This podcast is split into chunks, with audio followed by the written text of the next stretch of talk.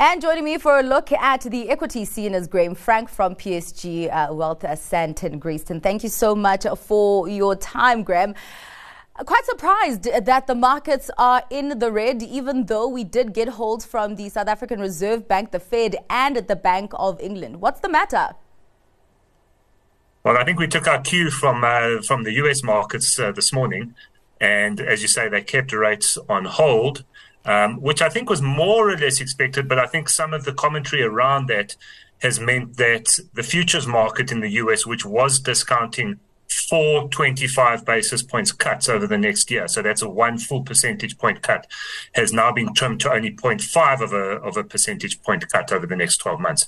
And obviously, with interest rates not going as low as the market was hoping, uh, that has led to some disappointment, which is what's caused our sell off um, in in our market. But to be honest with you, I do agree that I think the South African sell-off uh, was a lot worse than I was expecting. And if we look at some of the other moves of other markets. Uh, we have been uh, we've we've copped the worst of it today. Yeah, um, just uh, uh, delving deeper into the SARB's interest rate decision, we had three members opting for a hold, and the other two for a 25 basis point hike. Uh, what did you make uh, of that decision, but also the fact that they re- revised up our economic growth for 2023?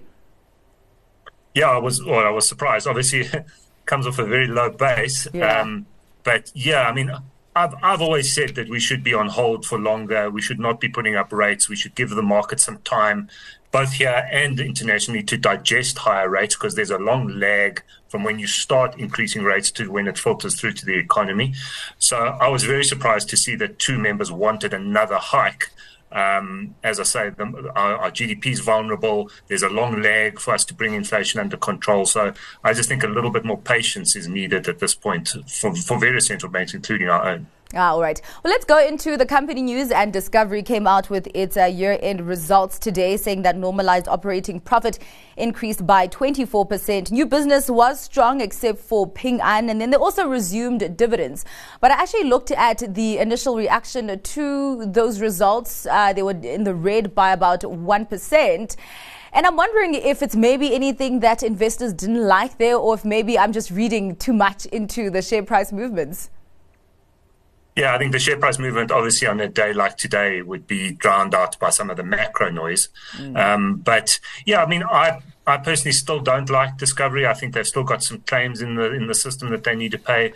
The fact that they've resumed a dividend of one rand ten on a share price of 147 or 150 odd rand, uh, doesn't particularly excite me. And I just think they've got some accounting issues. The market's a little bit distrustful on some of their um, their disclosure and how they move things around to get earnings per share and headline earnings per share. So, but but again, from a macro perspective, I think some of these insurers are going to take a lot longer with the, the, sort of COVID hangover to work out of the system. Ah, all right. Well, let's go into uh, Remgro also uh, posting year end results over there. Headline earnings per share up by 8.9%. That dividend up by 60%. Intrinsic net asset value per share uh, with an improvement there of 16.6%. I mean, even as the business says that this is one of the most difficult business environments to operate in since Remgro's inception, what's your take on Remgro's results and their positioning?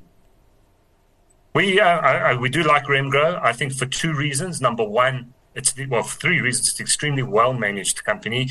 Uh, number two, there is a very high NAV discount, net asset value discount at the moment. So you're buying the shares reasonably uh, cheaply. And number three, they're very diversified in what they offer a potential investor. So I think just a, a very quick comparison also to Naspers. We saw Naspers CEO uh, stepping down a couple of days ago, and rumors are that you know he, he hadn't really been able to to close that NAV discount. Plus, he'd been there for ten years. I feel the same pressure is going to come to bear on Remgro in time, that they're going to have to do something with this discount. I suppose the big difference is Remgro's got some very strong uh, long-term investors in the Rupert family, so they're not going to be doing any knee-jerk reaction as opposed to Naspers. But similar story, but you get the benefit on Remgro of having a, a, diversified portfolio of assets, and you're buying it at a massive discount. Yeah. Well, let's take a look at Astral that was punished by the markets last time I checked. It was down about uh, nine percent. So they came out with a year-end trading update. Lots of headwinds coming together there, saying that uh, uh their their headline earnings per share could slump by as much as 100. 165%. Load shedding hurting them a lot. What was scary is the comment that the cost to operate diesel generators is now an embedded expense burden. And uh, they're forecasting that they would uh, be spending, uh, that load shedding costs would be around 1.9 billion for the year. What is your take on Astral at the moment? Well, you looked at it, it was down 9%. When I last looked, it was down 14%. So oh, my goodness. Pick a number, but the market obviously didn't like the numbers. But I think Astral for us is, again, it's a well managed business. I'm not criticizing management, but there's too many variables outside of their control. So, commodity, soft commodity prices like maize and wheat is hurting them. Um, uh, chicken imports from Brazil and South America will be hurting them. So it's a bit of a random walk. When it goes well, it goes fantastically well. But when it goes badly, the share price drops 13%. And then you've got the poor macro environment and the increased costs, as you said, on the on the load shedding. So I you may as well take a coin out your pocket and stick it in the air. It's my opinion uh, versus uh, buying Astral. It's, it really is just too volatile. Yeah. All right. Well, uh, let's get to your stock pick for today, Graeme. What are you hanging your hat on today? Well, I'm still going to go for volatile as well. So uh, uh, we're going to go for Implats. Um, the platinum sector, by and large, has been hit hard.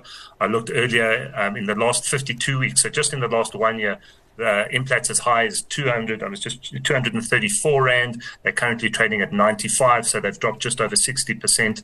Um, the platinum prices themselves have been disappointing, and now we uh, we expect China to start coming on board. And you know, we do have some level of control over platinum prices because we are the biggest producer. So I just think the whole platinum space has been hit way too hard, and Implats is a very low cost producer. Uh, but again, it's a single commodity name. It's going to be volatile, but I think at these levels, it's looking very good value. Uh, well, thank you so much for your time, Graeme. That was Graeme Franck from PSG Wealth, Sandton Grayston. We'll be right back.